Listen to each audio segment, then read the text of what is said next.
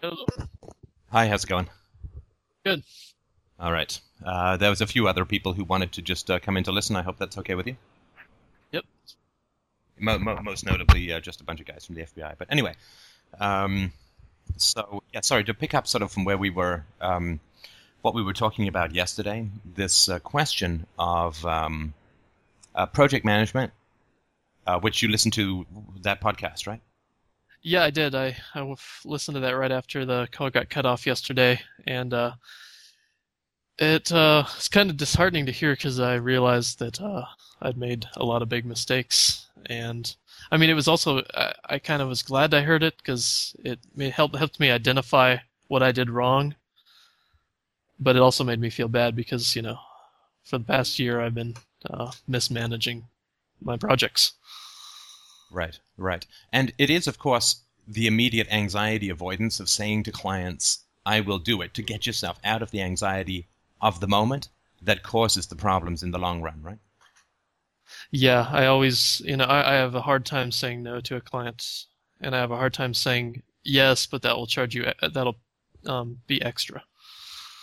Right, right. No, I mean, and, and clients um, sense that, right? Because they look at somebody who's young and enthusiastic and they, they sense that, right? And since most people in business are operating from a fairly amoral advantage maximization in the short run, that is something that uh, that happens very often in the software field. Oh, I've even had a I had one client just recently pre- be pretty honest about it. He's like, the reason we're hiring you is because one of uh, one of our team members say hunger, said uh, hire the young guy. He'll work the hardest. Yeah, and and there's nothing wrong with that. I mean, the I mean, as an as a former entrepreneur, I guess I'm still an entrepreneur with Freedomain Radio, but as a former entrepreneur, there's nothing wrong with that, and that is really how you differentiate yourself when you come into the business, right? Because when you come into a business environment as a young guy with little verifiable or no verifiable track record, the question is how do you differentiate yourself from the more professional and advanced shops? Well, clearly you don't have the same track record, and clearly you don't have the same uh, client list. You're not referenceable, and so on. So you have to balance that negative with a positive, and the positive is I'll do a bunch of crap for free, right? Uh, yeah, pretty much. So what you what you did is not necessarily the wrong decision as a whole, right? I mean, I mean, it was the it was certainly a way to make my differentiate myself, but uh, And it's necessary, right? yeah, yeah. It's necessary. Um, the the problem is that for you, it was not so much a business decision as it was anxiety avoidance, right? And and what I mean by that is you may have made the same decisions, and you may have said to yourself, okay. I'm going to make a loss for the first year because most businesses do not make a profit in the first year or two, or sometimes even three. So to say I'm going to take a loss in order to build my client base, because what you do is you invest in success and then you sell success at a premium, right? So you invest in uh, and you take a loss on projects so that you can build referenceable accounts. That is a business strategy that is, I mean, it's called a loss leader, right? And and you'll often see this when you know, when candy bars are introduced, the question is why would you buy a new candy bar when you already have a candy bar you like? Well, the way that you do it, of course, is you advertise it like crazy, and you may cut the price of the candy bar. You know, so so that the reason is that you build the desire up through the advertising, and then you create a differentiator which is going to dislodge people from their existing products by creating a price incentive, right? Uh, right, yeah, yeah. And uh, I was kind of, I mean, I'd been told that all through business school, and I I just wasn't ready to, uh, you know, go a whole year without making money. So I made a decent amount in my first year, but then th- then come this year, and I just have no motivation. I'm losing money. Uh, I just can't seem to dig myself out of this hole. Right, and th- this, of course, is is the big problem. Um, think think of IT projects like a comet, right? Um, there's a big glowing ball of cash up front, and then as it moves through time, there's a long sort of nimbus of a trail of labor that is unpaid for, right? Yeah, yeah. It's the constant, like you get a call, you need, something needs to be adjusted, something else needs to be adjusted. There's a bug or a problem or a typo or something on the website, right? So you've already been paid up front, and that's the, but then there's this trail of work that is unfunded, right? And this is what, of course, happens to a lot of software companies: is they'll make money up front when they charge up front, but then because of a failure to create an endpoint or a close point for the product or for the project, they tend to end up with much lower cash um, cash to labor ratios in the second year, right? Yeah, yeah, that's right. And of course, you get depressed and exhausted. And instead of looking forward to calls from clients, and I know this, of course, since I was a, a CTO at a company, normally, you know, a business likes getting calls from clients, right? Right. But but don't you like feel complete dread whenever a client gets in touch with you? I, I mean, I haven't even um, been seeking out new clients because of that. Because I'm like, I, can't, I don't even have time to to take on new projects. I mean, I guess I have time, but I just have no desire to. I'm like, just sitting here, looking at what I have on my plate and not wanting to do it because I'm not getting paid for it. Right. Right. Right. And so, tell. I mean, the, the important thing is that since you've gone through business school, I'm not going to even remotely insult your intelligence by talking over the business stuff because you understand all of that. But let's talk about the real issue here, which I think is the emotional side. Yeah, I think so too. I mean, if I were to tell you it's important to get paid for what you do, you'd, you'd think that was kind of insulting, right? You know Yeah. that, right? Yeah, I know that. And so you know that you've been running your business into the ditch, right? Yeah, yeah, I do. Yeah, and I mean it's understandable, and we've all been there, and it's you know this it's a learning process. But the problem is now is that you have obligations, as far as I understand it, whether explicit or implicit.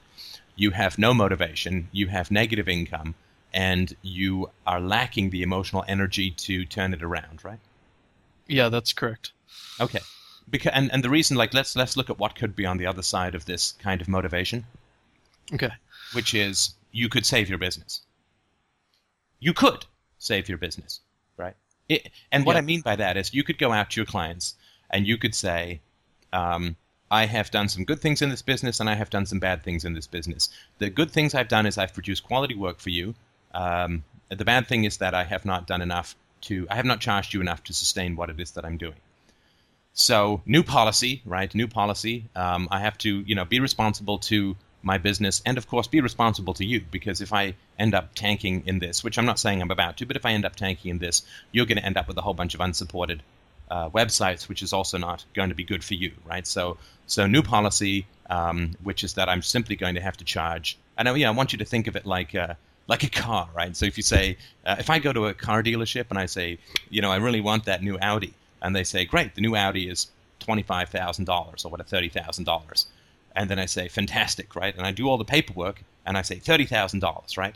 And then I come back the next day before they've delivered the car, and I say, ooh, you know what? I really want leather seats, right? What are they going to do? Um, I mean, I guess they would negotiate to get leather seats installed. Right? And would they charge me? Yes. Of course they would, right? They'd say, "Oh, Yeah, okay, yeah. well, leather seat- seats are fifteen hundred bucks, no problem." If I come back the next day and say, "I want, uh, uh, I want uh, heated seats, and I want uh, a sunroof, and I want, you know, whatever fancy schmancy uh, hubcaps and tail fin," every single time I come back and say that I want more, they're going to say, "Absolutely," and this is the price, right? Right. And a lot of what happens in business, particularly among young entrepreneurs, is they simply don't know how to do it. They don't know how to ask or how to inform the client of the costs of what they're talking about. And they feel kind of guilty, right? So young entrepreneurs will say, Man, I should have thought of that. That wasn't in my original quote. That wasn't in my initial price. The fact that it's taking longer than I thought is my fault. Um, and so I'm just going to eat the cost, right? Oh yeah, that's certainly the thought that's going through my head all the time. I'm just like, oh man, I I messed up this quote. I I think the um, client had more expectation from this than I realized, and now I should just give them what they need.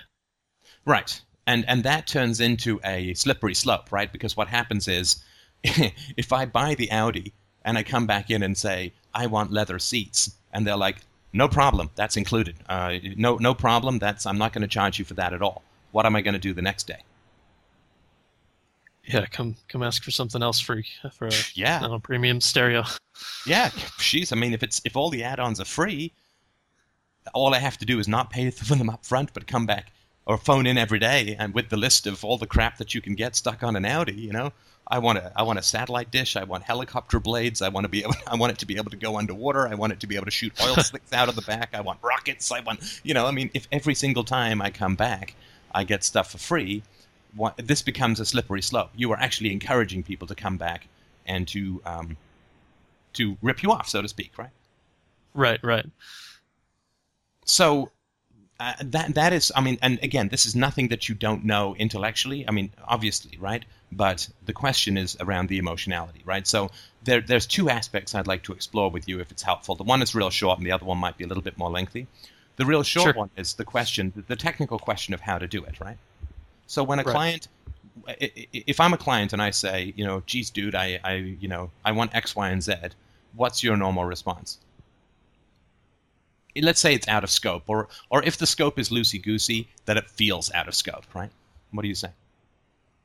Oh yeah, sure. That'd be fine. We can do that. Right. It's And- pretty fast. I'm pretty fast to agree without even, you know, putting up a fight at all. there, You know, I mean, I spent the first two years or three years in my IT career doing exactly the same thing, so I t- totally understand that. But so there is a bit of a technical question, which is, what on earth do you say, right? Like just from a practical standpoint, what do you say when somebody says, "I want something free"? And you don't know that, Right. right? You don't know what to say Right. right? So um, uh, you, you try being the client, and I'll give you an example of, of how it can work. Okay. Um. Oh, we want to add a, uh, You know, I forgot to tell you, we want to add a forum to this. I think it would be good to add a forum so our users can interact with each other. I think that's fantastic. Uh, I would be more than happy to uh, to put a quote together for that. Um, how urgently do you need the quote? Uh, I thought we could just add it on. Wouldn't it just be a pretty easy little add-on? Well, um, when I do additional work, you know, I mean, as as I'm sure you you are, are the same way, right? I mean, if I'm a car dealership and you want a sunroof, I have to give you a quote for the sunroof, right? Um, the, the the size of the job will be determined through the quote. Uh, until I examine it in detail, like I don't want to, I don't want to just say I'll do it and then end up not being able to do it and waste time and delay the project and so on. And of course, also, of course, if I end up doing work that's unpaid, it threatens the continuity of the business, which you know obviously you don't want if I'm building your website. So um, I will have to look into it uh, in detail to figure out, uh, to try and figure out if there are any other implications. I agree with you; it doesn't sound like a huge uh, job, but if I suggest a forum and it turns out that it doesn't have certain feature sets that you want, then I'll have to go and find another kind of forum. If the forum software that I suggest integrating into your site turns out to be too expensive, or it only runs on an operating system that you don't have on the server, like there's just things that are complicated that I kind of need to figure out. Uh, and I also need to figure out um, because what happens is, you know, in a project, and again, I'm sure you're aware of this, Mr. Client. In in a project, if I interrupt a programmer and say do this task and insert it in the middle, let's say putting the forum in as a three-day job, then uh, he has to. We have to figure out a good breakpoint in the project to insert that in. It may not necessarily be right at the end because there might be other things we need to do to the website with the forum that's in it. So I need to figure out a good time to break him. He needs to stop what he's doing, do the forum stuff, and then pick up again what he's doing. So usually it's not just three days, it's three to four days because you have to sort of cycle off the stuff you're doing and then cycle back up and remember what you were doing before. So I agree with you that in isolation, it's a small thing, right? But it's sort of like if you're building a house and you say, well, I just want to add, you know, a line of bricks at the bottom. It's like, well, it's just a couple of bricks, right? It's like, yes, but if, to lift the whole house, you know what I mean? Like it could be more complicated, and I want to make sure that I'm responsible uh, in giving you uh, a quote. Well, th- that sounds fair. I I mean, I've kind of the never. resistance, I- right? I've never. I've, yeah, yeah. And and, and the other thing too, because, that way. because basically what happens is, this is my guess, but tell me if this is realistic or not. Basically, what happens is you get pissed off, right? It's like, don't tell me that my goddamn job is simple. You don't know anything about it, right? Oh yeah, yeah. I It's irritating, right? Like pissed if you quite, go up to a I- I'm irritated quite often. Yeah, like you're irritated because if I go up to a brain surgeon and say, eh, just you know, while you're in there, give me increased memory. I mean, how difficult can it be, right? It's like, well, if it were simple, um, don't downgrade my job because you want something for free. Don't ask something for free. In other words, try and rip me off and insult my skill set at the same time, right? Right. So you feel irritated and you don't know, and because you feel irritated, and for you the choice is to be irritated and piss off the client or to cave in and make the client sort of quote happy, those are your only two options, right? Yeah, that's what it feels like. Right. So you don't have a third way, which is to be uh, positive and responsible and assertive and appeal to the client's self interest, right? Right, right. But the way you put it was perfect. I'm sure that would certainly disarm them if they were at all agitated. Sometimes they they get to a point where they're agitated. They seem like you know, I'm not doing the project fast enough, and suddenly they want to add something on, and they expect me to get done just as fast. And Well, but just you train compounds You train them that you you absolutely create the agitation in them because what happens is you cave because you don't know how to be you you just never learned right? This is not intuitive. You've not learned how to be assertive in business so you cave. And then what happens is you get delayed you get irritated you get frustrated which transfers to them right? Plus they start to get greedy. You know like i mean if i'm getting a paycheck that's one thing. I say okay well i get my paycheck and that's my paycheck. If a Brinks truck overturns outside, I'm going to go completely mental because I'm just going to want to, you know, let's just say I'm amoral. I want to grab all the dollar bills that I can, right? right, So if you're giving stuff away for free, what happens is you turn people, you make people greedy and irritable, right? Because they're like, well, Mhm. maybe I can get more for free, right? right. Whereas if you give them reasonable limits, they're like kids, right? I mean, if you give them reasonable limits, they'll be much happier. I mean, as the client, didn't you feel a kind of relief that I was going to give you a quote and tell you what the boundaries were? Uh, oh yeah, definitely. I've, I mean, I I thought that that was very reasonable and uh, And, Understandable. And I wasn't rude, and I wasn't impolite, and I wasn't hostile, and I wasn't like, well, screw you, you thieving bastard, right? I mean, uh, you know, it's like nice try, but uh, I'm afraid I'm going to have to, you know, and in a sense, you, you can't blame people for trying, right? right, right.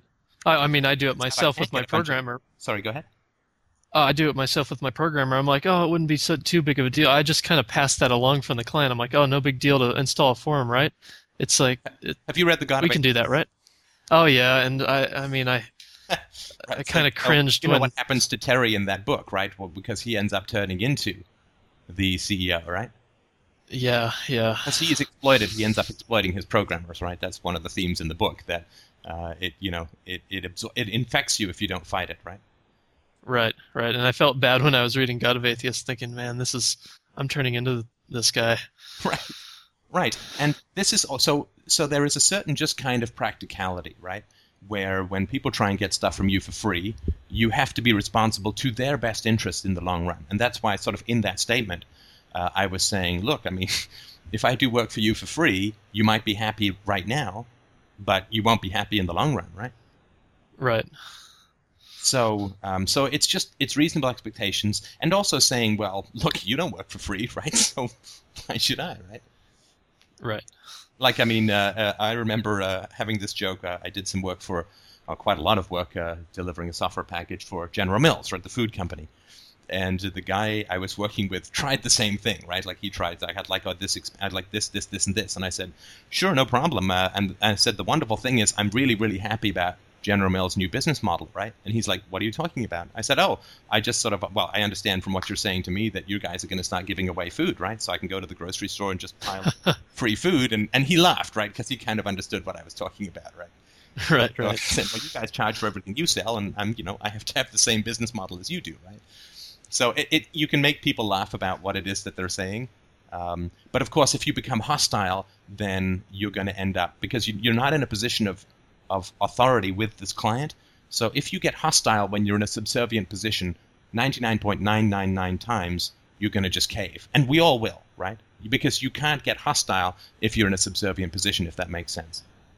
Yep, yep. But I've you can be assertive in a subservient position, and that actually changes the entire nature of the future interaction.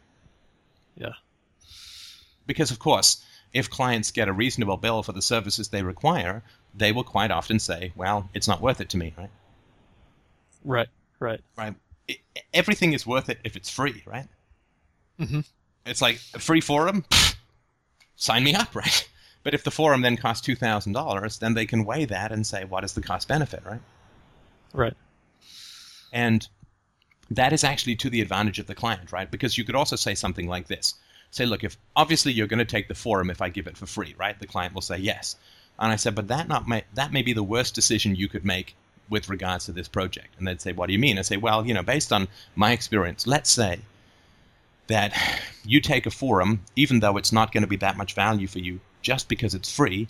Well, then what happens is a few people will start using this forum and then you're going to end up having to maintain it, reply to it, and so on, right? And then maybe you'll have to shut it down, which will you'll have to explain that to people, and and you'll have to pull it out of the site, and you maybe have to back up the database or whatever, right? Like if I give you something for free that's not that valuable to you, the the burden of maintaining it and responding to it and working with it passes from me to you forever, right?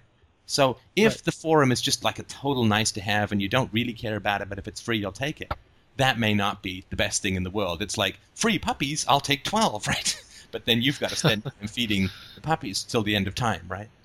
Yeah, yeah. So it's also appealing to their own rational self-interest in terms of helping them understand every complexity you add to the website makes it more expensive to maintain in the future, makes it harder to, you know, may require more technological investment and so on, right? Right. Right. So this is like there's a little pebble in the stream, which seems like, but it's these ripples that go out, and it's helping them understand the implications of the decisions that they're making into the future. Right. hmm Does that does that sort of make any sense? Sure, sure. It certainly So you're does. trying to help them, right? You're really, really genuinely trying to help these people to make better decisions and not to go overboard, right? Oh, of course. like if if it, if it's one person, right? If I go to the dealership, right, and and let's say that I can't resell the car, and they say, look, if you buy one car, we'll give you two cars for free, but I only have one parking spot, right? Um, I have no need for a second car because I'm one person. I can't sell the car, right? For whatever, maybe that's legal. Maybe I have to pay insurance on the car. You know, I have to pay for a place to to to keep it, uh, and so on, right? So that second free car actually turns into a net negative, right? Right. So it's just helping to people to understand that uh, if you don't give them a price for something that you're, I mean, if they get kind of testy about it, if you don't give them a price, then uh, it's going to be a negative for them. What happens as well, of course, is that they may have genuinely forgotten that they need a forum, and they may have a budget for the project, right? And they may say, look, uh, I budgeted 10 grand for this website or 5 grand for this website. I remember that the boss asked me for a forum, but I completely forgot to include it, right? And so what happens is because they've made a mistake, they want you to fix that mistake for free, right? That's actually the more um, the a scenario that occurs more than anything with me is that they oh, I forgot we need this in the site, and without this, the rest of the site is useless. And it's kind of like they put this burden on me that says, well, you know, if you can't do this, then we can't do the rest of the site. Sure, sure, and and of course, um, um, what you can say is, uh, I, uh, is it the situation that you're working within a fixed budget? So you just you just try and understand. Don't make it unconscious, right? Don't like don't take this pressure. You got to you got to pull it up to the surface and say, okay, so let me understand the constraints. We have a budget of say five thousand dollars, and we've budgeted a month's worth of work. Now I'm guessing this is totally off the top of my head but this is going to be another week of work, and it's going to push the budget to seven thousand dollars is it my understanding that you cannot go above five thousand dollars, right? And if they say yes, my total budget is five thousand dollars, right? Then you say, okay, well, is uh, is the is the forum more important than whatever the photo gallery, right? And they say no, they're equally important, right? And it, it, so you're asking them to prioritize. It's like if we have a budget of five thousand dollars and we have a month to do it, I can absolutely do the forum for you. What is it that we can drop, right? Because I want to keep within your budget here. And Yeah, if they yeah. they then say, well, I only have five thousand dollars, everything is equally important. We still have only a month to do it, right? And and we have to have a forum, right? Then then then uh, you say, well, at the like in the constraints that we're talking about, you're you're giving me an impossible situation, right? Because you're asking me to do more work for free in the same amount of time, right? And we, we do agree that the forum was not part of the original scope, right? So and you know we'll we'll find a way to make this work. I just want us to be on the same page, right? And let's say Mhm. that they say, yeah, you know, we're really asking for this big favor and this and that and the other, right? Be like, okay, well, do you have uh, just uh, out of curiosity, do you have support agreements with these clients? Uh, some of them I, I have in the past. I mean, I'm, it's something that it works out so much better when I do it, and I don't know why I don't do it for every job. Yeah, no, of course. I mean, uh, a good chunk of repeatable revenue for software companies is the support agreements. So let's say somebody says, "I got five grand, I got one month, and I've got a forum that um, that I absolutely need," right? And you say, "Well, if we if we have to do more work for free at the moment, and you have a cap of uh, five thousand dollars, then um, we'll have to increase the support agreement, which is future budget, right?" But to Yeah. cover the costs, right? And you can just say, well, with the forum, uh, I got the forum for free, but he's bumped up the support costs a little bit because he's going to have to maintain the forum, right? He can sell that internally, right? Yeah, yeah. Now, if he says, right, and again, I'm just let's go down the path of every possible problem, right? If he says, I want a forum for free, no increase in the budget, and I will not accept an increase in the um, in the support, right? Yeah, okay, so worst case scenario. Okay, so what, what's a possible solution for that? And there is one. It just you know it sounds weird, but but there is one. I I don't know. I I would you know be tempted just to say, well, here's your money back. Uh, good luck. Well, no, you can't give money back because you've already invested time, right? I mean, you may give them the remainder of it back and so on, but you don't want to do that necessarily because then you're going to get a negative reference, right? Or no? Yeah, exactly. Right. No reference, negative reference, and um, you know, my programmer is going to be pissed that I took his money away from him. Right, which you can't do because you're the entrepreneur. He's not, right?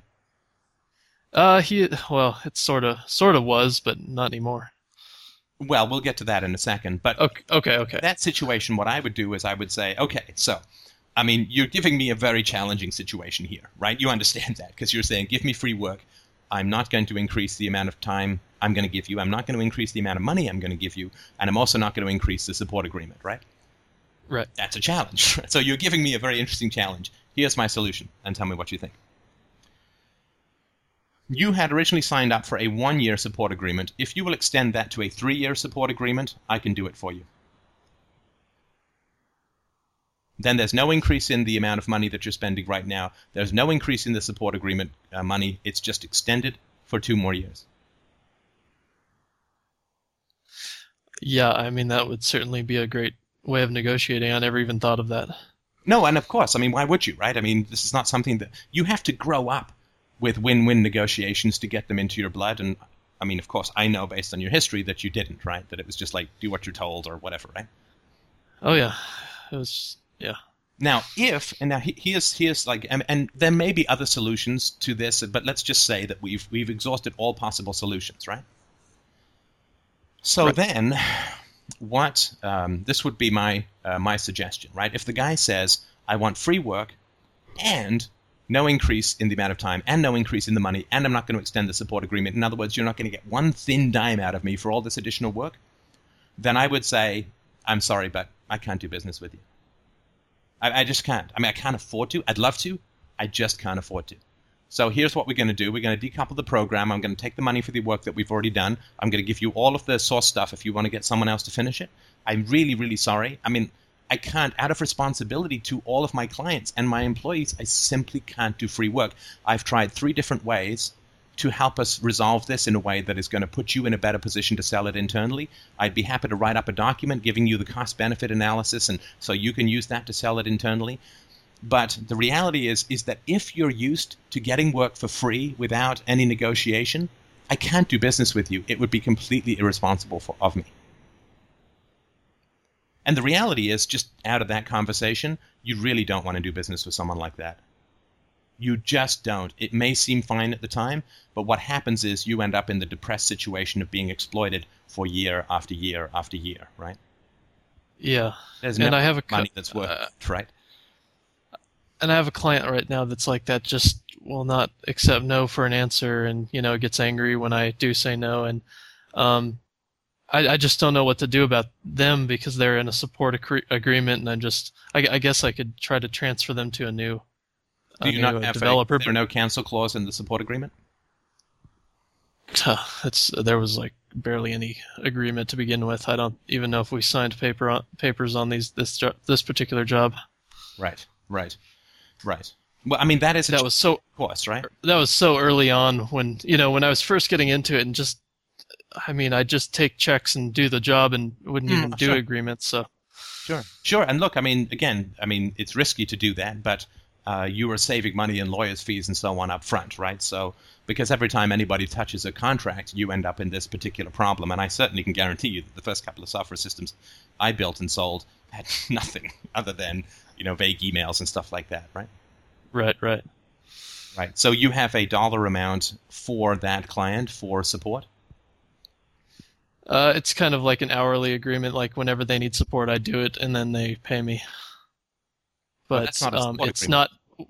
Well, okay, okay, no. I mean, I mean, that's a that's a time and materials but they, but they, but they hardly, but they hardly ever pay. I mean, it's, it's, yeah, you're right. It's not a support agreement. It's, it's just. Uh, No, whether they pay or not. I mean, that's that's a time and materials maintenance agreement.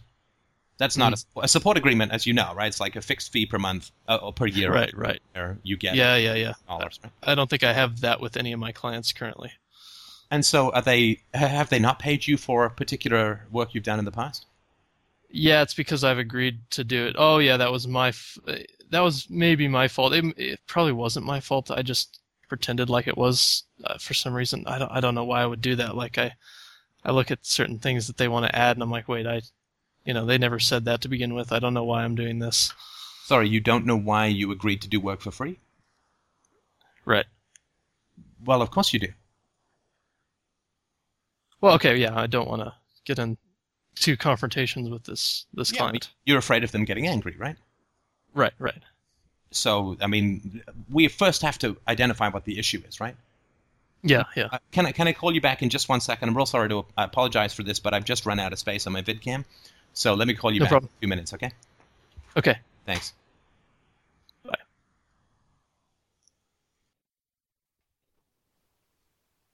Hello. Hi, sorry about that. No problem. Okay, so now we're dealing with uh, the challenging topic, I guess you could say, of a client that you've had a historically semi parasitical relationship with, who uh, is now kind of fussy and negative and problematic and is completely sapping your will to live, right? Yeah. Now, I guess the question then arises is your heart in the business at all? In other words, is there any scenario under which you could see resurrecting your pleasure and joy in what it is that you're doing?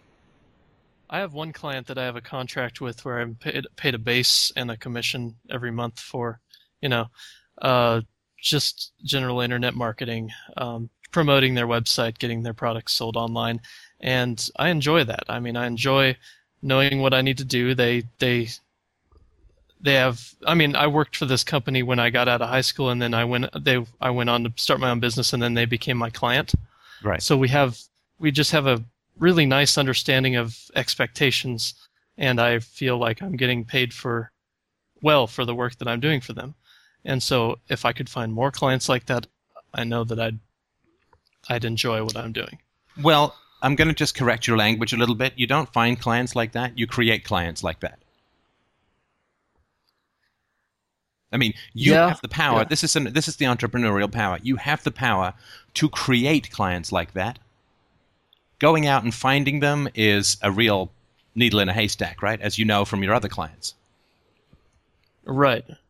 So the way that you create clients like that is you manage reasonable and rational and mutually beneficial expectations and negotiations from the very beginning, right?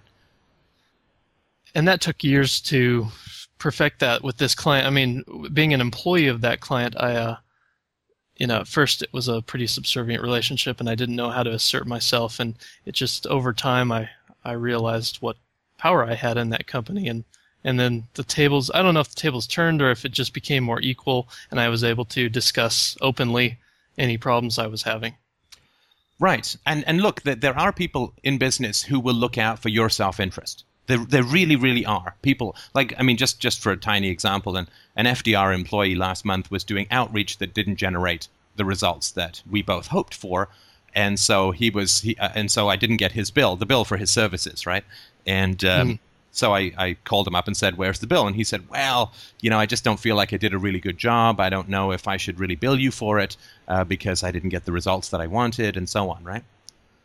And so, of course, I said, No, you, you bill me for it. I'm the entrepreneur, not you, right? And we both agreed that this was going to be a viable approach. The fact that it didn't work is not your issue, but mine, because I'm the one who's the entrepreneur, who's taking the risk, who's sort of uh, face is uh, is front and center, right? So so I'm looking out for his self interest there. Now, lots of people would say, "Yeah, you're right. That wasn't a really good campaign. So why don't we just pick up the building next month, right?" And they they'd save that money for themselves, and they would say, "Well, if this person is willing to work for free, I'm going to take it." But and and there are a lot of people in business who are like that. But and there certainly are people in business who will look out for your self interest and give you the room to negotiate and grow. But those people are a, rel- a relative rarity, and of course, if you give work away for free, uh, you know, it's like it's like just throwing a bloody fish in a in a pool of hungry sharks, right? Maybe there's some enlightened shark who'll be like, well, I don't want to get into this kind of messy feeding frenzy, but most sharks will just instinctually go and, and chew it, right? Right, right. So you, you want to have more control. You don't want to surrender the control for the quality of your interactions to the client's reasonableness, right? Yeah, yeah because that's going to leave you feeling helpless and depressed and at the mercy of other people's whims, which is fundamentally what's ground you down to this point, right? Right. Depression is another word for a lack of control, a lack of ability to effect change, right? And that's certainly how it's been lately. It's like I don't know how to change what's going on in in my current you know in the current setup, and so I just don't feel like moving at all. All right. If you have no contractual agreement with the person you're doing support for, you have one of mm-hmm. two choices, in my opinion. And this is just my opinion, right? Either you can fire the client, and firing the client is an absolutely essential part of business success. 90% of client support money goes to 10% of those of clients. In, in this, uh, the figures are actually more detailed than that, but that's sort of my rough memory of it. There mm-hmm. are a few clients who tend to be very high maintenance and who do not pay for themselves. And it is absolutely wrong, I believe, to use uh, the revenue from more reasonable clients to substitute to, to subsidize unreasonable clients, right? Right, right. It's like take money from it's like taking money from your good wife and giving it to your bitchy mistress, right? right. I mean, you yeah. want you know the, the virtuous clients should get the savings for being virtuous, right? For being reasonable, for being willing to pay for work that they ask for you to do. Those clients should get the should get the savings um, and and the reasonable prices for reasonable people, right? Unreasonable prices for unreasonable people, right? So if you're taking money from reasonable clients and giving it to unreasonable clients in a cross subsidy, you're kind of punishing good people and rewarding bad people, right? And I certainly feel bad about that. Like my current client, that is the good client. Mm. I haven't been as motivated lately. Sure. To well, and if you're to sorry, work on his business, projects. It, sorry to interrupt. If your business goes down, the good client gets screwed because you were uh, uh, placating or appeasing the bad client, right? Right, right. That's not going to make you feel awfully proud, right? Sorry you were no. reasonable, but you got completely screwed because I was too busy running around placating and appeasing my anxiety with the bad client, right? Especially since I have an eight-year history with this client, and he's, you know, he's offered me all the opportunities I've needed to even start this business. Without him, I doubt I would have even started my own business. Right. So this bad client is is hoovering your your soul dry. He's vampirically fastened onto your jugular and is sapping your will to live. Right. Yes. And I know it's not just one, but we'll just talk about that. Right. So so tell me why you don't fire the client. Why don't you just call them up and say, "I'm sorry, I'm going to have to um, stop supporting your your product," because they'll get angry, right? Angry, and I mean, it's actually she and she keeps dangling carrots in my face like ooh i'm going to get you this job over here. Look at I, I i know these people and they want a website. And i i keep just like oh well you know i need more business and but it never comes. No it, it rare i mean she's gotten me a couple jobs and the couple jobs she did get me it ended up being hell i mean it was Look, just everybody the same kind of clients I guarantee you, this is a law of psychology. This is a law of reality. This is physics. This is the physics of, of relationships. Any client that a difficult client refers to you will be a difficult client. Because if they were good, reasonable people, they wouldn't be a business contact of this person. Right. Right? Every woman that a nasty woman introduces you to is going to be a nasty woman because a good woman won't have anything to do with her, right? Right, right, yeah. So that's uh, th- that's never going to happen, right? I mean, it's just right. It's just waking up from the illusions, right? Because the reason you're getting depressed is because you're feeling powerless, and the reason you're feeling powerless is you're believing a whole bunch of stuff that's not true, right? It's not true that you have to. There are no unchosen positive obligations. You have no contract with this person. You can call them up. You can just send them an email and say, "Sorry, I'm going to have to uh, relinquish the support contract um, because of you know whatever X, Y, and Z." Just make up some stuff, right? Um, and that's you know there are no unchosen positive obligations. You have no contract. I mean, this is like dating, right? I mean, if if you were in a relationship which makes which makes you miserable, what do you do? If you've exhausted all options for improving it, Yeah, yeah. you break up, right? Right. They'll break up. I mean, this is there's no different principle in business as there is in romance or friendship. You're not here Yeah. to serve the greed and, and narcissism of other people, right? Right. So you have power in that situation. Now I know that that's a difficult and unpleasant thing to do, and it feels counterintuitive, and it's going to bring up all this anxiety. But that's your issue to manage, right? You know the right thing to do is to not be exploited because it doesn't help the person who's exploiting you, and it sure as hell doesn't help you, and it punishes the good people in your life, right? Right. So you know the right thing to do, right? And and the fact that it's scary and overwhelming and, and is totally counterintuitive to how you were raised, all of that is important stuff to work through, but not you don't solve that problem by avoiding it, right? Like you don't avoid a, the toothache by not going to the dentist. You just make it worse, right? Right. Yeah. Yeah. so this is just to bite the bullet and do it, right?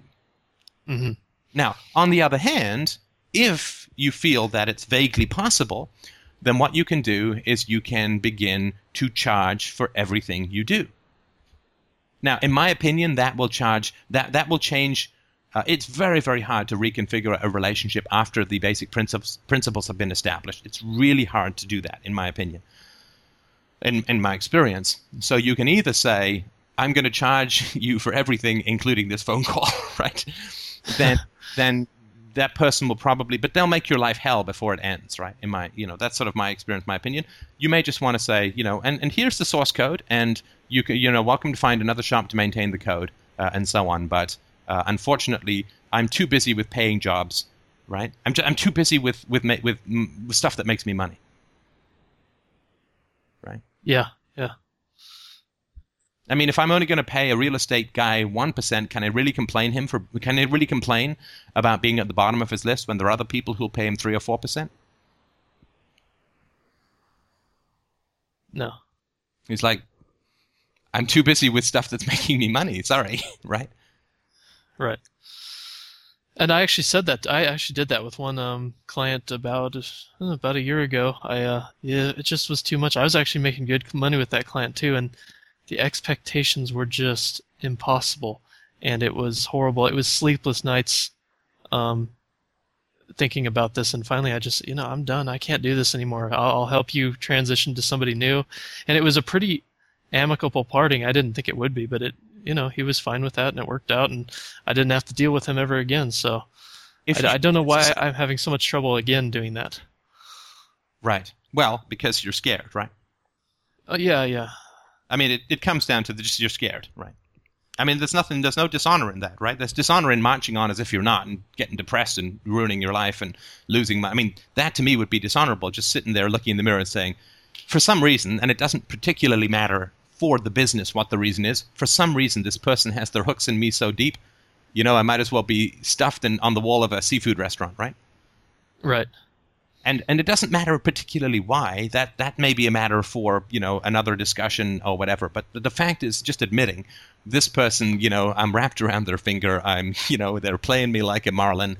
And uh, i'm not able to have a productive and positive and respectful and profitable business relationship with this person right? right, And if you attempt to manage your anxiety by avoiding what you know you have to do, you will simply become more and more depressed. It's just looking at the cost benefit, right? If simply confronting your fear and doing what you know you need to do is not going to give you any real benefit, then why would you do it, right?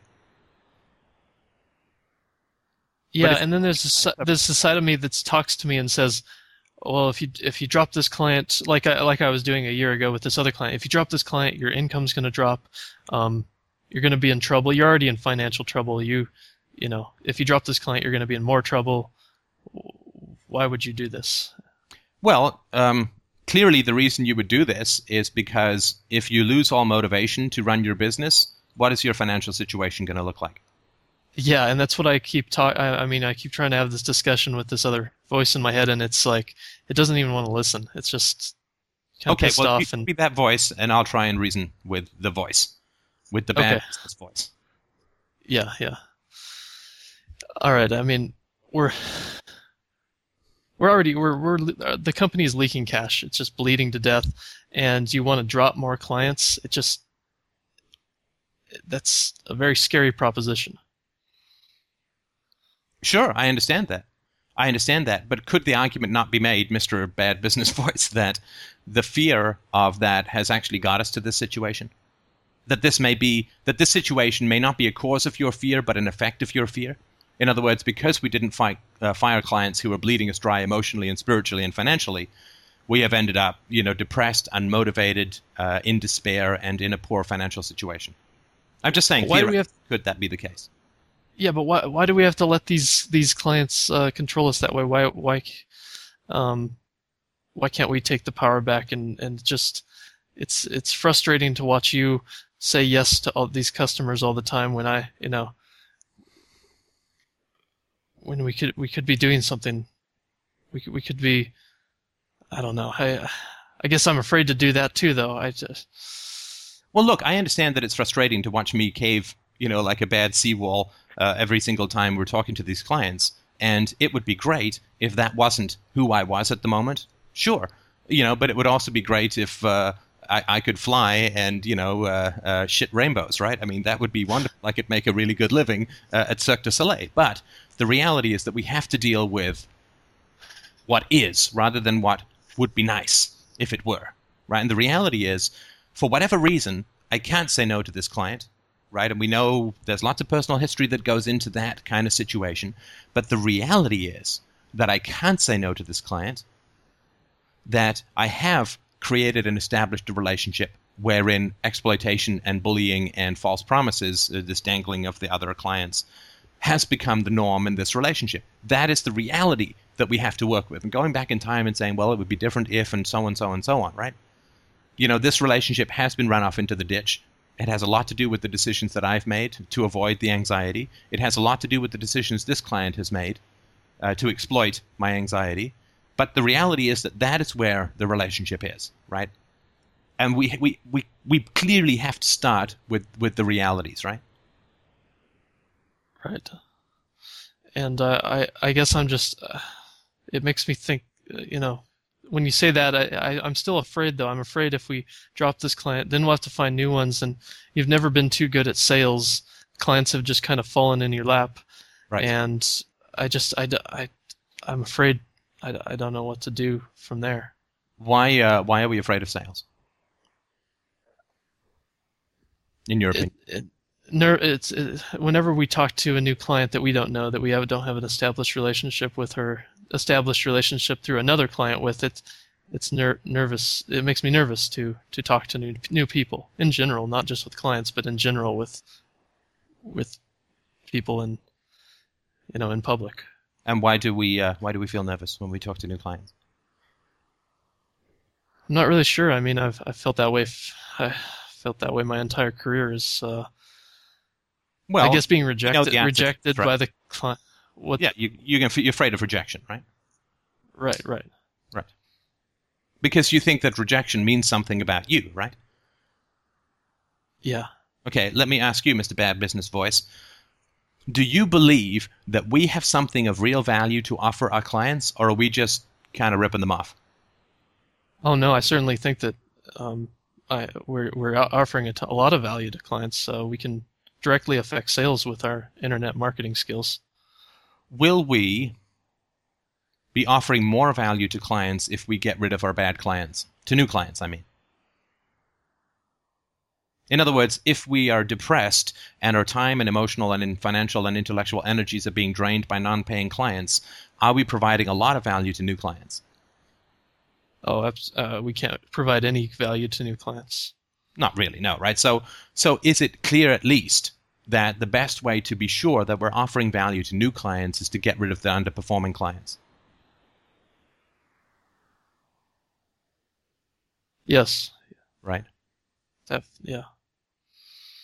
Right. If you want a new relationship, you have to get a divorce first, right? If your marriage Right, is dead, right. right? Right.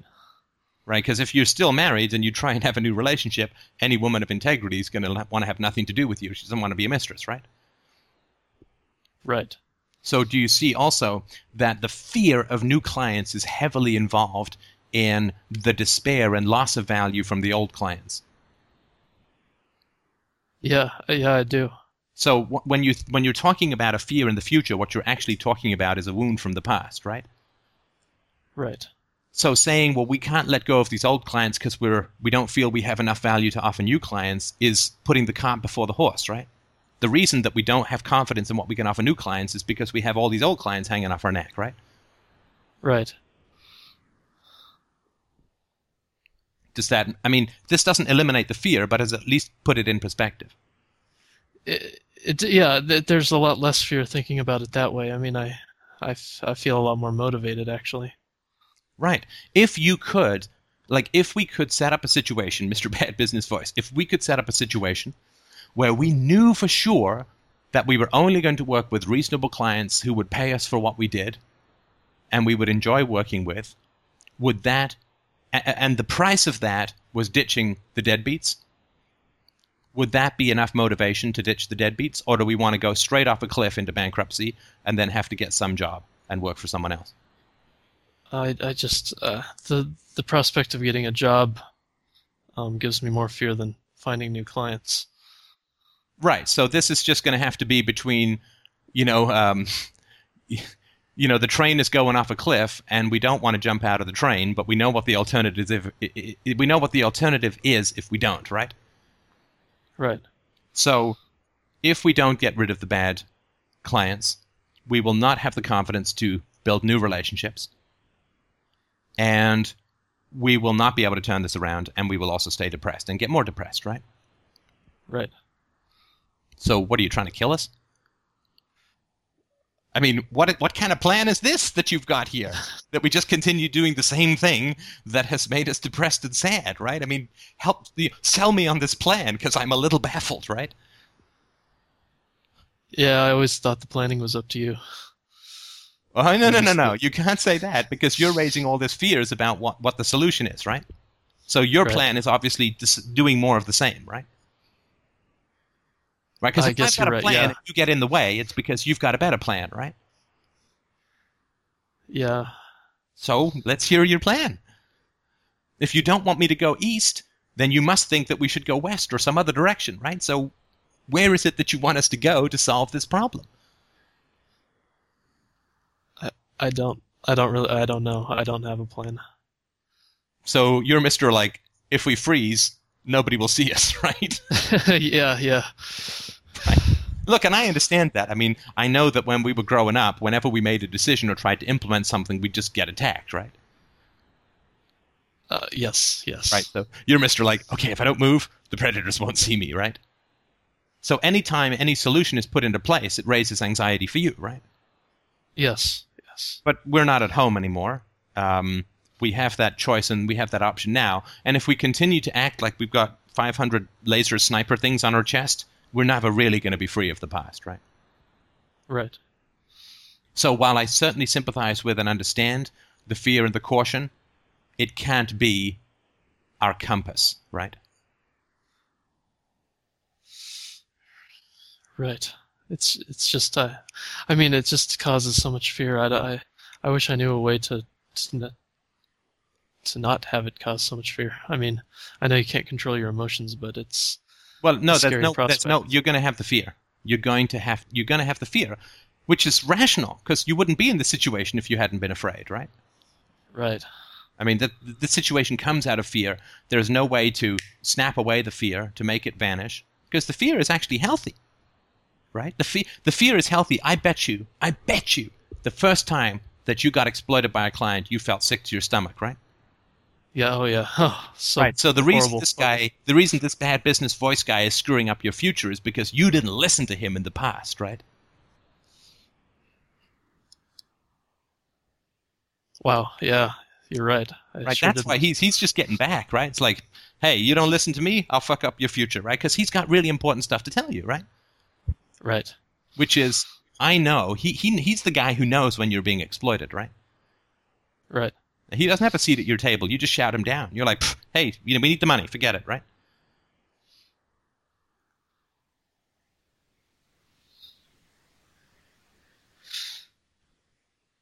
Yeah. I guess I'm having trouble differentiating the voices because I always thought he was the one shouting me down, or at least lately he's the one that's been talking a lot and saying, "Nope, you're standing. You're staying in this spot. You're staying right where you are. You're going to continue on this path." But I guess that's just the revenge he's taken on me. Yeah, I mean, he's got to have a seat. I mean, as we talk about in this whole ecosystem idea, he's got to have a seat at the table, right? He's got to have a seat at the table because he's the guy who can smell exploitation like one part per billion in the water, right? He's like got a shark's nose for exploitation, and you need him in order to be able to figure out. He's your blink moment, right? Who figures out who's good for you or bad for you, and if you don't listen Right. to him, uh, he's just going to screw you up, right?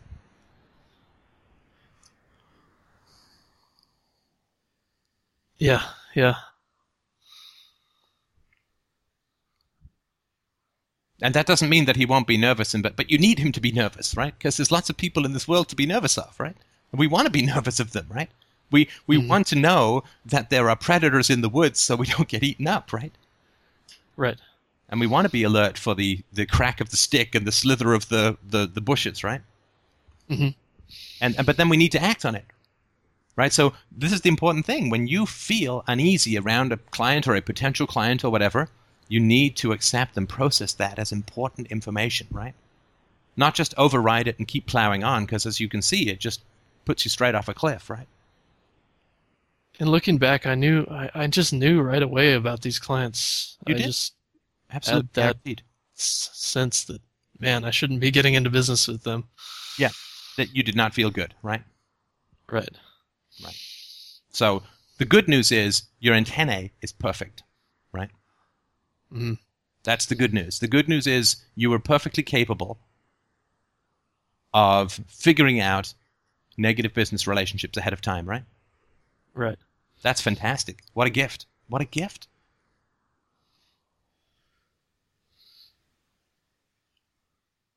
And there, and I'm thinking right now there is a client that my first meeting with him was just wonderful, and he's been pushing to do more business with me, and I've been a little hesitant just because of everything else that's go- been going on, Well, yeah. and I could sh- certainly dive dive into that more, and you know,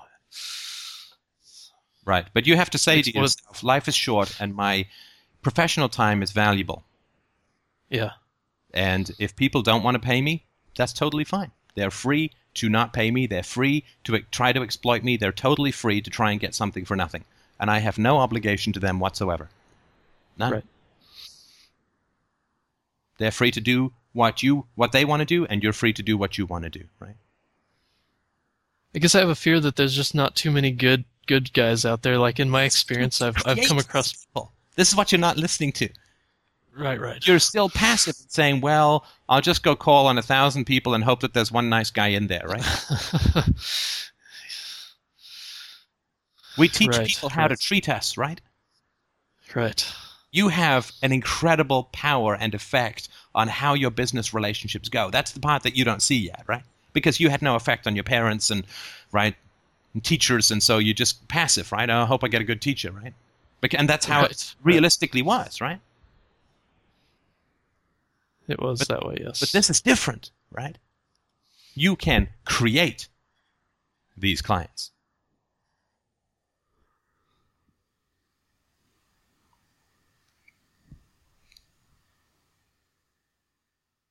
If you go in with the knowledge that you have value and that you don't do stuff for free any more than they do, and that there's going to be reasonable expectations on both sides, and that you don't have to engage in anything you don't want to, you will change how they treat you. You will change how they treat you. Most people just say, What does this person think of themselves? That's what I think of them. right? So you're actually creating. I mean, I'm not saying that you're responsible for it, but you are creating these exploitive situations in how it is that you approach and deal with these clients. And if you get that, that it's how you deal, it doesn't mean that you, every relationship will go perfectly. And you're still make, but, but fundamentally, if you get that you create the relationships by what you bring to the table, what you bring in the room. And what that means is you avoid relationships. If someone's a real exploiter and you come in confident and the first time they ask for anything new, you, you give the, you went through what we went through before, you won't have those people in your life for very long. Yeah, I can get I can get rid of them early. Yeah. If and and, and once you get really down to it, you won't even get into business with people who give you that vibe, and you'll be totally right. Right. You know everything you need to know about somebody in the first 10 seconds.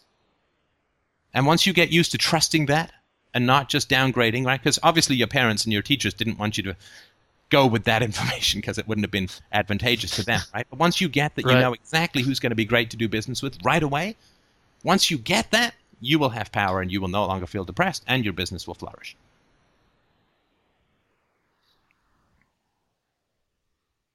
Oh, that's excellent. I mean, that makes me really feel good, and uh, um, I think I'm ready to take some action and cut out cut out this dead wood and start to work with the clients that I am, you know, I do have positive relationships with, and uh, from there, I'm sure I, I can find some more. Yes, I, I, guarantee you that that will happen. Well, all right. Well, let's quit then while I'm ahead, so I don't keep lecturing when you're ready. so, uh, all right. this was helpful. Uh, I appreciate that. I'll send you a copy of this, of course. You can have a look, let me know what you think. But I think this would be very helpful for other people. As always, uh, I really appreciate it, Steph. And um, go just go ahead and release it. Um, I, I have no problem with this being released. Okay. Well, keep us posted, eh? Uh, what's your website? Okay, I will. Uh, website is uh, richandclever.com. Although richandclever.com, because if this is going yep. out, we might as well give you a plug, right? All right, thanks. Take care, man. Bye. All right, bye.